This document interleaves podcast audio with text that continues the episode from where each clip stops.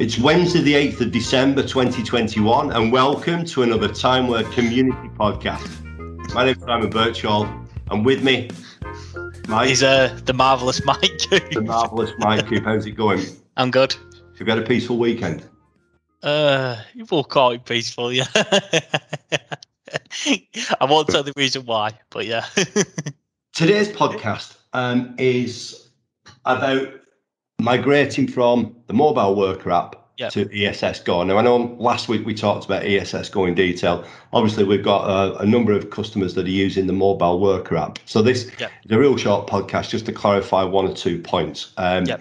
So just um, we, we had we've had numerous meetings about this, haven't we, Mike? And I think I think the way we're going to play this is, is, this: that as we move into 2022, um, we're going to approach, we're going to contact the individual customers. Yep and tell yeah, them. Yeah. We're going to let them know that the mobile work app is coming to an end. Yeah. Um, it's not.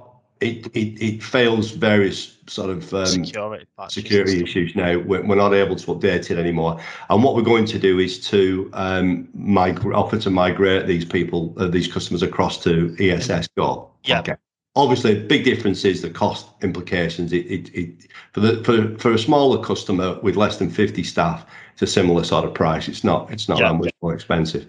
Um, however for um, for larger customers it, it, may be and this is something we'll just deal with each sort of customer separately. But what yeah. we want to do is we want to bring that we want we want to be able to switch off the mobile worker app or support for it by the end of 2022 yeah. So um, any costs? Sorry, sorry, mate. So there's only 12 months to end of life of products. That, that's it. it yeah. yeah. Um, the so what what I would suggest is I think the um, I think projects or support who'll be contacting the customer. Who shall we?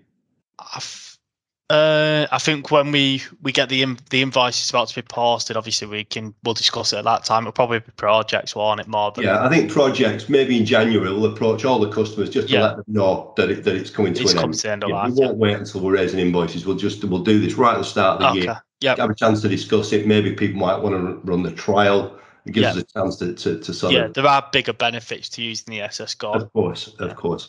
Um, so I think it should be a projects, uh, a projects a project okay. team. Yeah. But, yeah. But, um, do you want to just share your email and uh, telephone number if anybody's interested in talking to us about this? Uh, obviously, yep. want to get in there before we talk to them in January. If they give birth, uh, yep. So the yep. So the best email is probably to get us on his sales at timeware.co.uk. Okay. And the best number is plus four four one seven zero six six five nine three six eight. And you ask for Liz Broadhurst or Mike Coop. You've got you've got that right after a year of uh, about plenty of, plenty of practice. I think we should just change the number just to see you get confused. No, that's that that's uh, that's great. Okay, so uh, thanks very much, Mike. That's yep. clarified that point. Thank you. Cheers. Bye-bye. Thank you. Bye.